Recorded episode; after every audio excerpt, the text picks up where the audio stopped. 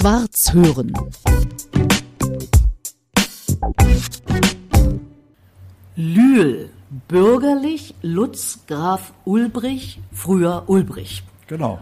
Lühl, was hat's damit auf sich? Ich kenne die schon so lange, ja. aber das wollte ich dich immer schon mal fragen. Mit dem Graf oder mit dem Na, Lühl? generell mit dem Lühl und dem so, Graf und früher ja, Ulbrich und. Lühl, Lühl kommt von ganz früher, also eigentlich heißt ich ja Lutz, aber wir haben mit meiner Schwester irgendwie in den Teenie-Jahren rumgesponnen mit unseren Namen und haben versucht, die Französisch auszusprechen. Und da gab es also Lutz, äh, Ul, also Ulbrich, und dann kam irgendwie Lül raus.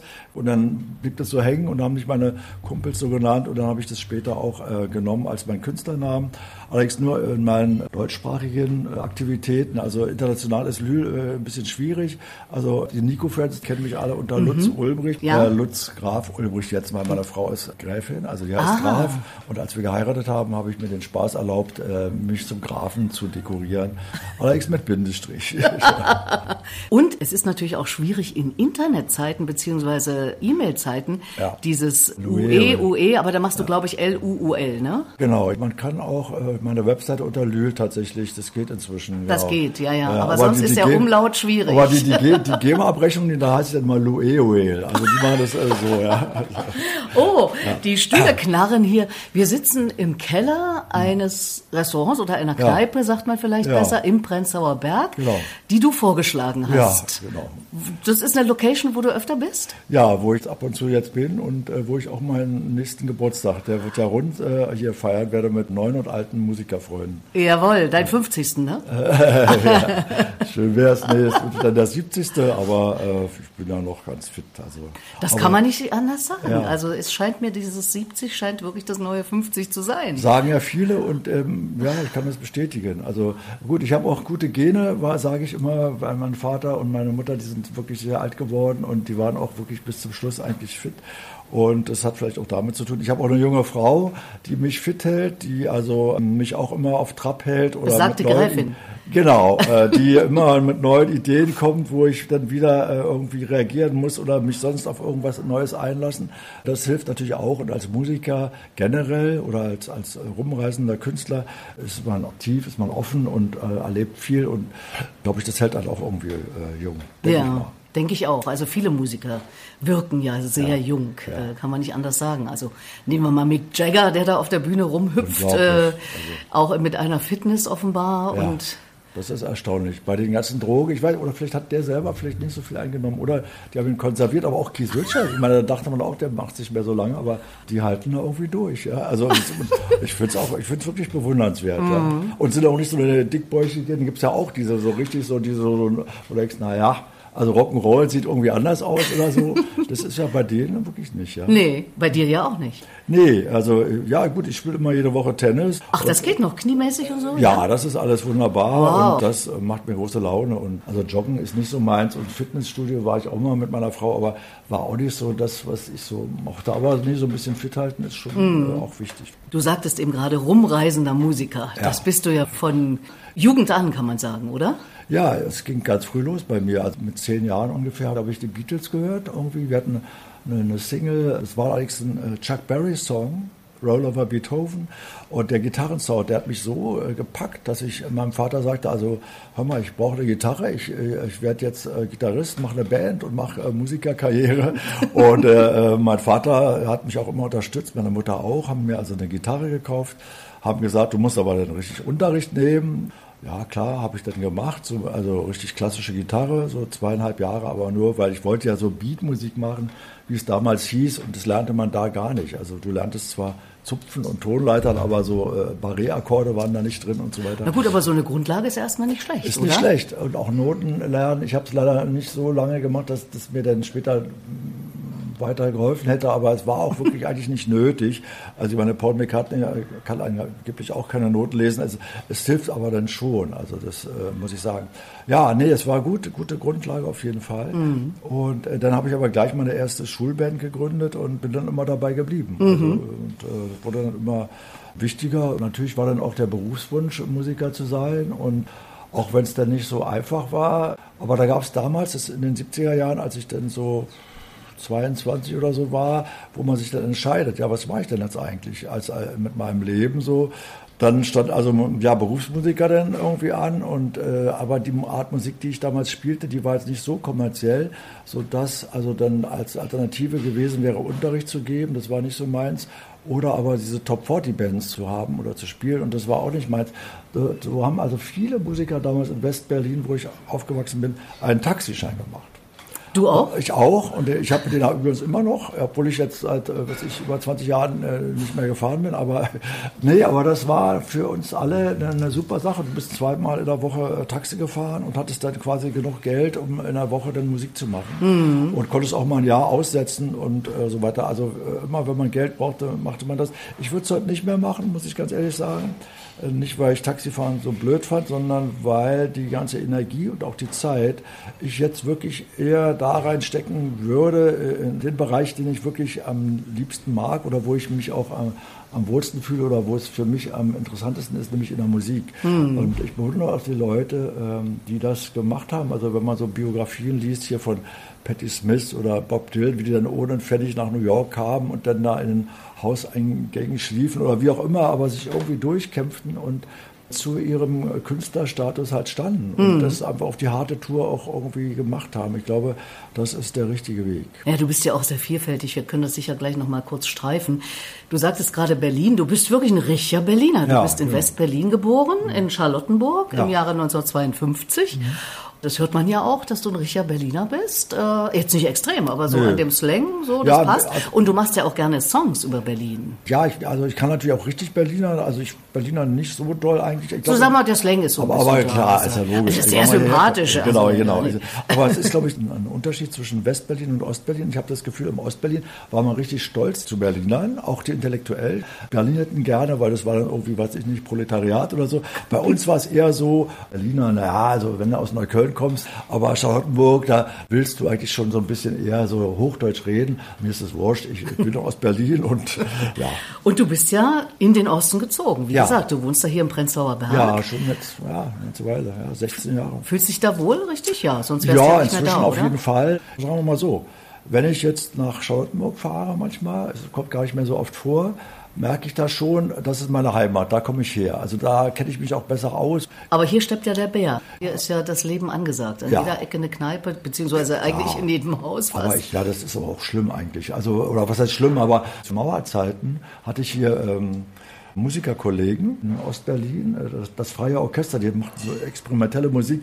Und ich hatte nur so gehört, also äh, hier äh, Ostberlin, Prenzlberg, da geht's also ab. Und ich habe dann den, den Jörg Thomasis, äh, den wir da besucht haben, gesagt, sag mal, ich will jetzt mal hier in die Ostberliner Szene. So, und er, was willst du denn da sehen? Da gibt es 1900 und dann... Ja, das ist aber 30 Jahre her. Ja, genau. Das war, ich sage ja, zur Mauerzeit. Und dann sind wir hier mit der Tram lang und ja, tatsächlich, also so viel Kneipen gab es ja nicht. Also, nee. ne, also, Am Kollwitzplatz gab es das 1900 und ja. das war es mehr oder und das weniger. war es mehr oder weniger. Mhm, und, ja. der, und, der, Rest fand irgendwo in den, in den Zimmern oder im Hinterhof irgendwie mhm. statt und nicht so sehr wie jetzt hier in den ganzen Kneipen. Ja, also insofern fühlst du dich jetzt zumindest teilweise heimisch, ein bisschen heimischer ja. noch in Charlottenburg, wie du sagst. Und du bist aber in der Welt rumgekommen. Als ich das jetzt nochmal gelesen habe, das ist ja das Verrückte ich kenne dich lange, wir haben auch schon öfter mal miteinander gesprochen, ja. durch die Liederbestenliste kenne ich alles, was du so machst, ja. weil die CDs kommen ja dann bei uns Jurorinnen und Juroren ja. an und dann hören wir die und dann komme ich auch zu deinen Konzerten und zu anderen Sachen, die du veranstaltest. Du bist ja auch Kurator. Neulich war so ein Abend äh, ja. in der Uferfabrik. Genau. Hast du andere Leute um dich geschart, mhm. ein Festival. Aber vorher oder vielleicht sogar währenddessen jetzt, du bist ja ein Weltreisender, wenn ich das recht gelesen ja, habe. Ja, eigentlich fing es an mit 19 als wir mit der Band Agitation Free, das war so eine experimentelle Band, oder jetzt würde man Krautrock-Band sagen, sind wir eingeladen worden vom Goethe-Institut, eine Nahosttournee zu machen, nach Ägypten, Jordanien, Libanon, Zypern und Griechenland. Und wir waren also 18, 19 Jahre alt und dann drei Wochen da auf einem neuen Kontinent zu sein und äh, da diese Musik zu spielen und die Leute und diese Impressionen, die, äh, also das war dermaßen äh, umwerfend. Das war der Anfang und, und, daraus hat sich eigentlich das meiste dann auch äh, entwickelt, weil wir haben im Libanon zum Beispiel auch einen Typen kennengelernt beim Konzert, der dann aufgrund unseres Konzertes beschlossen hat, Konzertpromoter zu werden. Es war ein Franzose, der aber libanesische Wurzeln hatte, lebte in Paris und dann meinte ich, hole euch nach Paris. Dann waren wir irgendwie ein paar Wochen später in Paris. Wunderbar. Dann managte er auch die Sängerin Nico. Dann lernte ich Nico kennen. Also so ging das immer. Er gab sich eins aus dem anderen. Und, ähm, und dann waren wir immer, also viel auch in Frankreich mit verschiedensten Bands. Also als sich dann die Band auflöste, kam dann Ashra Tempel. Hm. Da waren wir aber auch viel in Frankreich oder auch in England.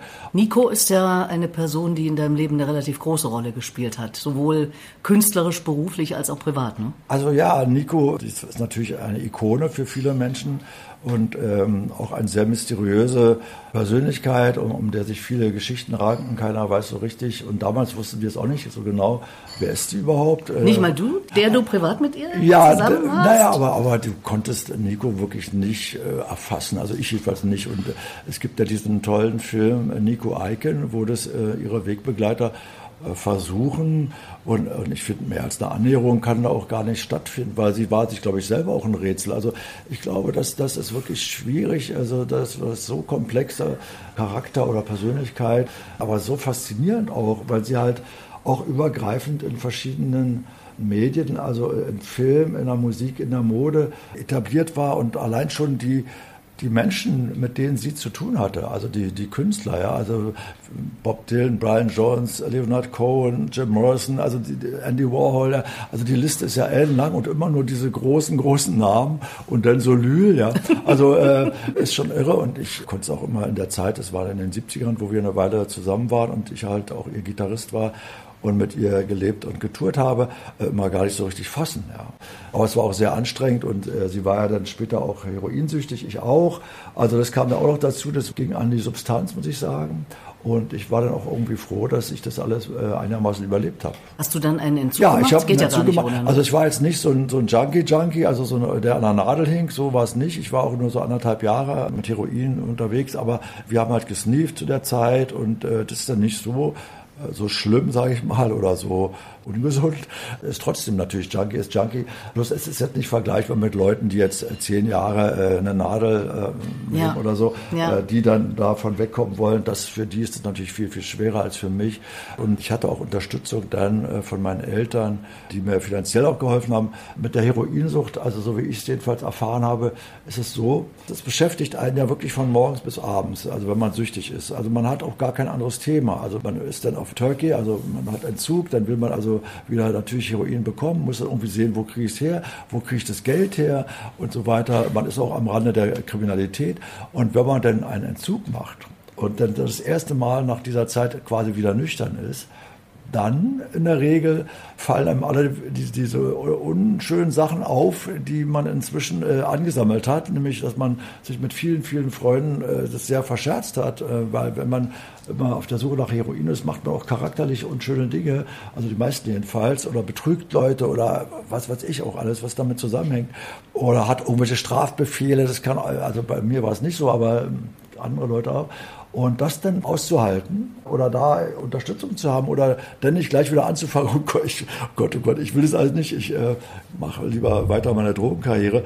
Das ist für viele, glaube ich, dann auch der Punkt, wo die dann mhm. äh, wieder ähm, einsteigen. Mhm. Aber bei mir war das, wie gesagt, alles äh, im Rahmen und ich hatte noch ein paar Tage so eine, wie so eine schwere Grippe, kann man sagen. Und dann war das auch durch und ich habe dann seitdem auch die Finger davon gelassen.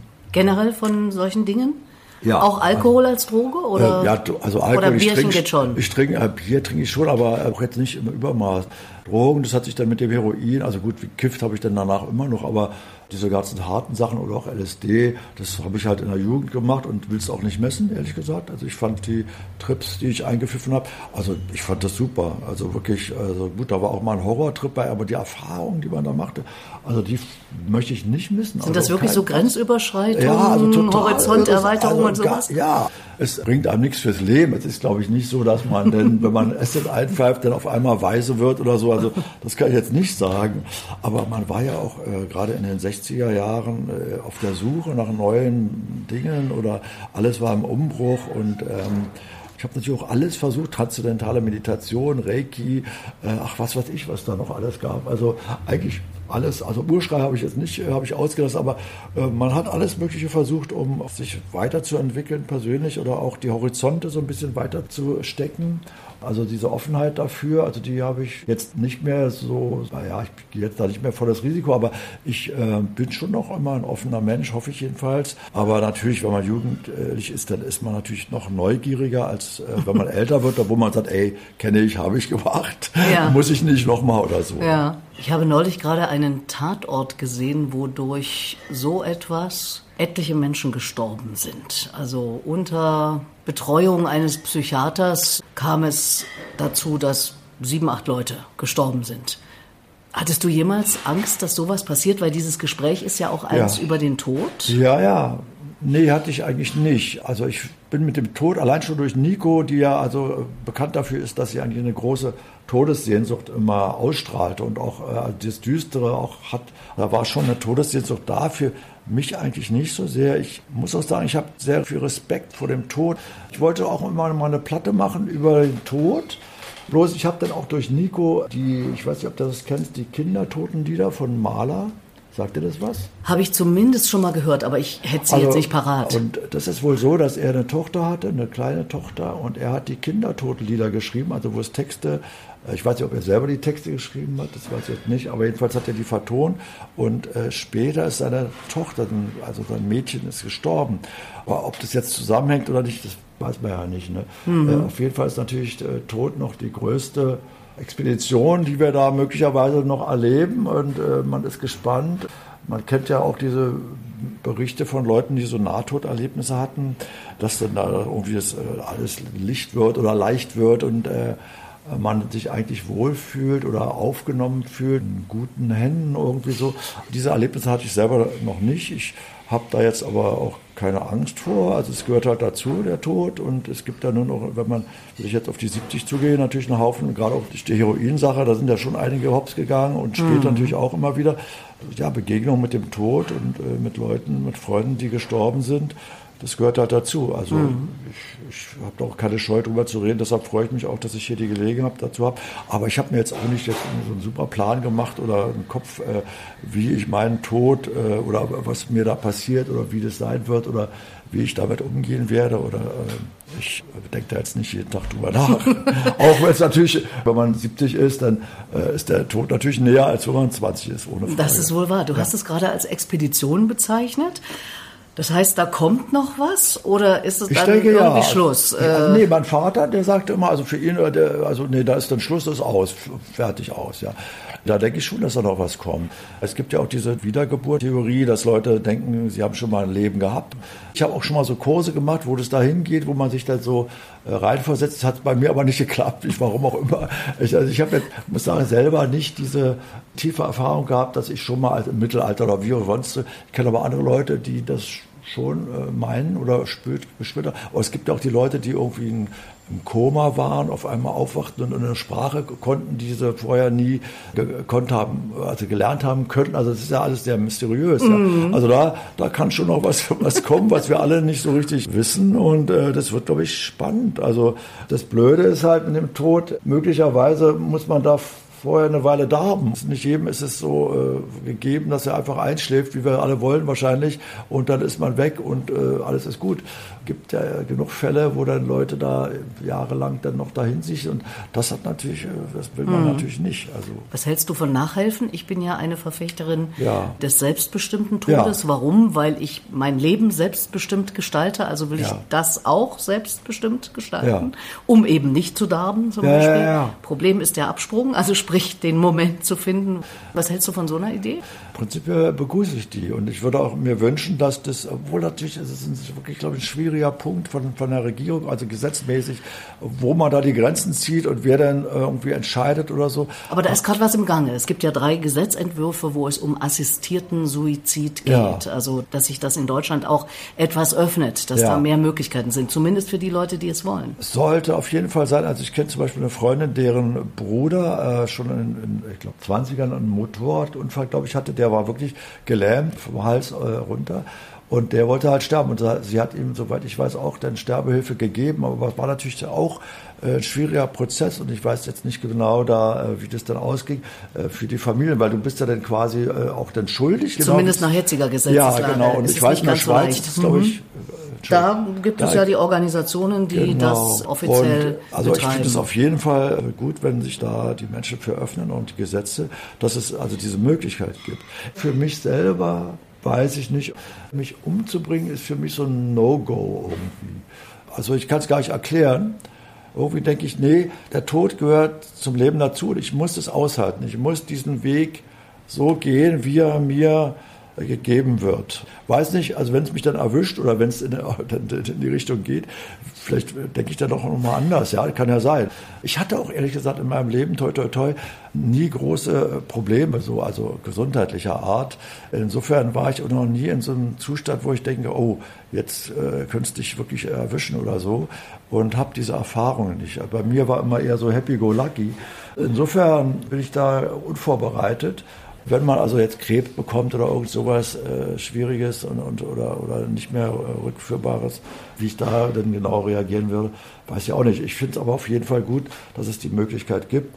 Und zum Beispiel, als meine Mutter starb, vor jetzt zehn Jahren, mein Vater war kurze Zeit vorher gestorben mit 96. Der war, wirklich, der war aber wirklich topfit noch. Also das, mhm. äh, der hat auch keine großen Schmerzen gehabt, ist auch äh, nur drei Tage im Krankenhaus gewesen. Dann ist er gestorben. Zum Glück war er die ganze Zeit zu Hause. Und meine Mutter zwei Monate später ist ja oft so bei Ehepaaren, die lange zusammenleben. Und wir hatten den Ärzten noch gesagt, dass wir also lebenserhaltende Maßnahmen eigentlich äh, nicht gut finden, weil wenn sie sterben soll, dann soll sie sterben und nicht noch irgendwie äh, da künstlich am Leben gehalten wird. Dann gab es einen neuen Arzt, der sie dann vollgepumpt hatte mit irgendwelchen Medikamenten, ohne das mit uns zu besprechen. Das war für sie aber so extrem, dass sie so, glaube ich, dadurch dann tatsächlich gestorben ist, weil es dann zu viel für den Körper war. Aber ich konnte mich noch wunderbar von ihr verabschieden weil ich bin auf China-Tour gegangen mit den 17 Hippies und das wusste sie und das hat sie auch begrüßt, obwohl sie quasi äh, todkrank war. Und äh, sie hat mich angelächelt, hat mir ein schönes Leben gewünscht. So haben wir uns verabschiedet, ja. Also das war äh, sehr, sehr schön. Also viel schöner kann man äh, sich auch nicht verabschieden. Ja. Mhm. Da bin ich auch dankbar für. Ja. Mhm. Hast du Vorstellungen, wie sich die Leute von dir verabschieden sollen? Hast du da Wünsche? Du weißt ja, ich habe so eine Idee, dass der Mensch im günstigsten Falle über sein eigenes Leben nachdenkt, ein bisschen was aufschreibt, die Rede meines Lebens möglicherweise und äh, vielleicht sogar aufnimmt und dann erklingt die zur eigenen Trauerfeier.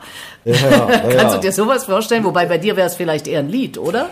Ja, wahrscheinlich wäre es, ein Lied, aber ähm, ich finde die Idee äh, wirklich auch interessant, was du da sagtest, dass da jemand äh, seine eigene Rede quasi schon eingesprochen hat und die ja. dann äh, sozusagen bei der Beerdigung wiedergegeben wurde. Ich habe auch gerade übrigens äh, bei einer Beerdigungs Feier gespielt, jetzt vor drei Tagen, von einem Künstler in Solingen, der gestorben ist und der mich immer buchen wollte. Und es hat nie geklappt. Und dann haben wir quasi posthum äh, gespielt. Ja, das war aber auch ein sehr berührender Moment, weil äh, klar war es zu spät. Ja, er war nicht mehr da, aber natürlich die Freunde und man hat natürlich auch Bezug genommen auf ihn, weil er war ein wunderbarer Mensch, wohl der da sehr viel bewegt hat äh, im künstlerischen Bereich. Nee, für mich selber, also natürlich will man immer äh, in Ehren gehalten werden. Ich bin ja schon, also ich bin schon beliebt, also ich, ich merke schon, dass ich viele Freunde habe und einen großen Freundeskreis oder Künstlerkreis, der mich schon auch... Ähm, ein Fankreis auch, ne? Denke ich, ein Fankreis? Fankreis auch natürlich, äh, also wo mich Leute auch gerade wegen meiner Lieder auch schätzen oder meiner Art, wie ich bin. Manchmal ist es vielleicht sogar auch ein bisschen hinderlich gewesen für meine Karriere, weil ich bin halt nicht so ein äh, so einer, der so, hey, guck mal hier, Icke, ja, so, so, so war ich nie und so, so, so werde ich auch nicht sein. Aber hey, man ist aber bei sich selbst und ähm, das hat mir auch immer gut getan. Also diese Demut, aber so eine, eine schöne Rede, aber pff, ach, ey, keine Ahnung, die sollen Musik spielen. Ich glaube, ich hinterlasse schon dann gute Dinge und damit sollen die Leute dann klarkommen. Also wieder hinterlassen, dann ist es ja viel schwieriger natürlich. Das ist ja immer der Punkt. Ja. Also meine Frau, die ist viel jünger als ich. Äh, wir reden auch manchmal drüber, ne, wie das dann für sie ist. Das ist natürlich dann schon bitter. Also, ähm, und als Künstler, ich bin jetzt nicht so einer, der jetzt da die große Villa hat und irgendwie die dicken Reserven und so. Das ist dann eher so ein Problem, was ich denke, ja, das, wie soll man das da regeln? Ich würde mir also keine eigene Rede jedenfalls schreiben. Aber ich kenne auch einen Musiker, der hat sein eigenes Requiem geschrieben. Der hat sich umgebracht. Ja, ja, also gibt's auch. Naja, und wenn du sowieso, äh, du hattest es vorhin erwähnt, mal Lieder auch über den Tod machen willst, ja. Vielleicht ist das ja eine Anregung, dass es dann auch wirklich welche gibt. Das Thema also habe ich schon auch äh, hier und da bearbeitet oder als zum Beispiel Klabund gibt es ein wunderschönes Lied, äh, Du wanderst deinen kleinen Weg alleine. Da geht es um den Tod, das habe ich auch vertont und es wurde auch schon bei Beerdigungen gespielt. Jetzt auch bei der Beerdigung, die jetzt kürzlich war, da wurde ein Lied von mir gespielt, was gar kein so ein trauriges Lied ist, aber muss vielleicht auch nicht immer sein. Es gibt auch Leute, die das eher fröhlich angehen. Das heißt, schwarz war die See und es handelt eher vom Reisen und vom Glücklichsein oder so, vom Abenteuer und vom Aufbruch. Vielleicht ist es ja eine Art Aufbruch, könnte ja sein. Ja, natürlich wird es das sein, auf jeden Fall. Das denke ich schon, das wird der größte Aufbruch, den wir haben werden, glaube ich, außer die, der Geburt. Also ich glaube, das ist schon die Parallele dazu. Ja.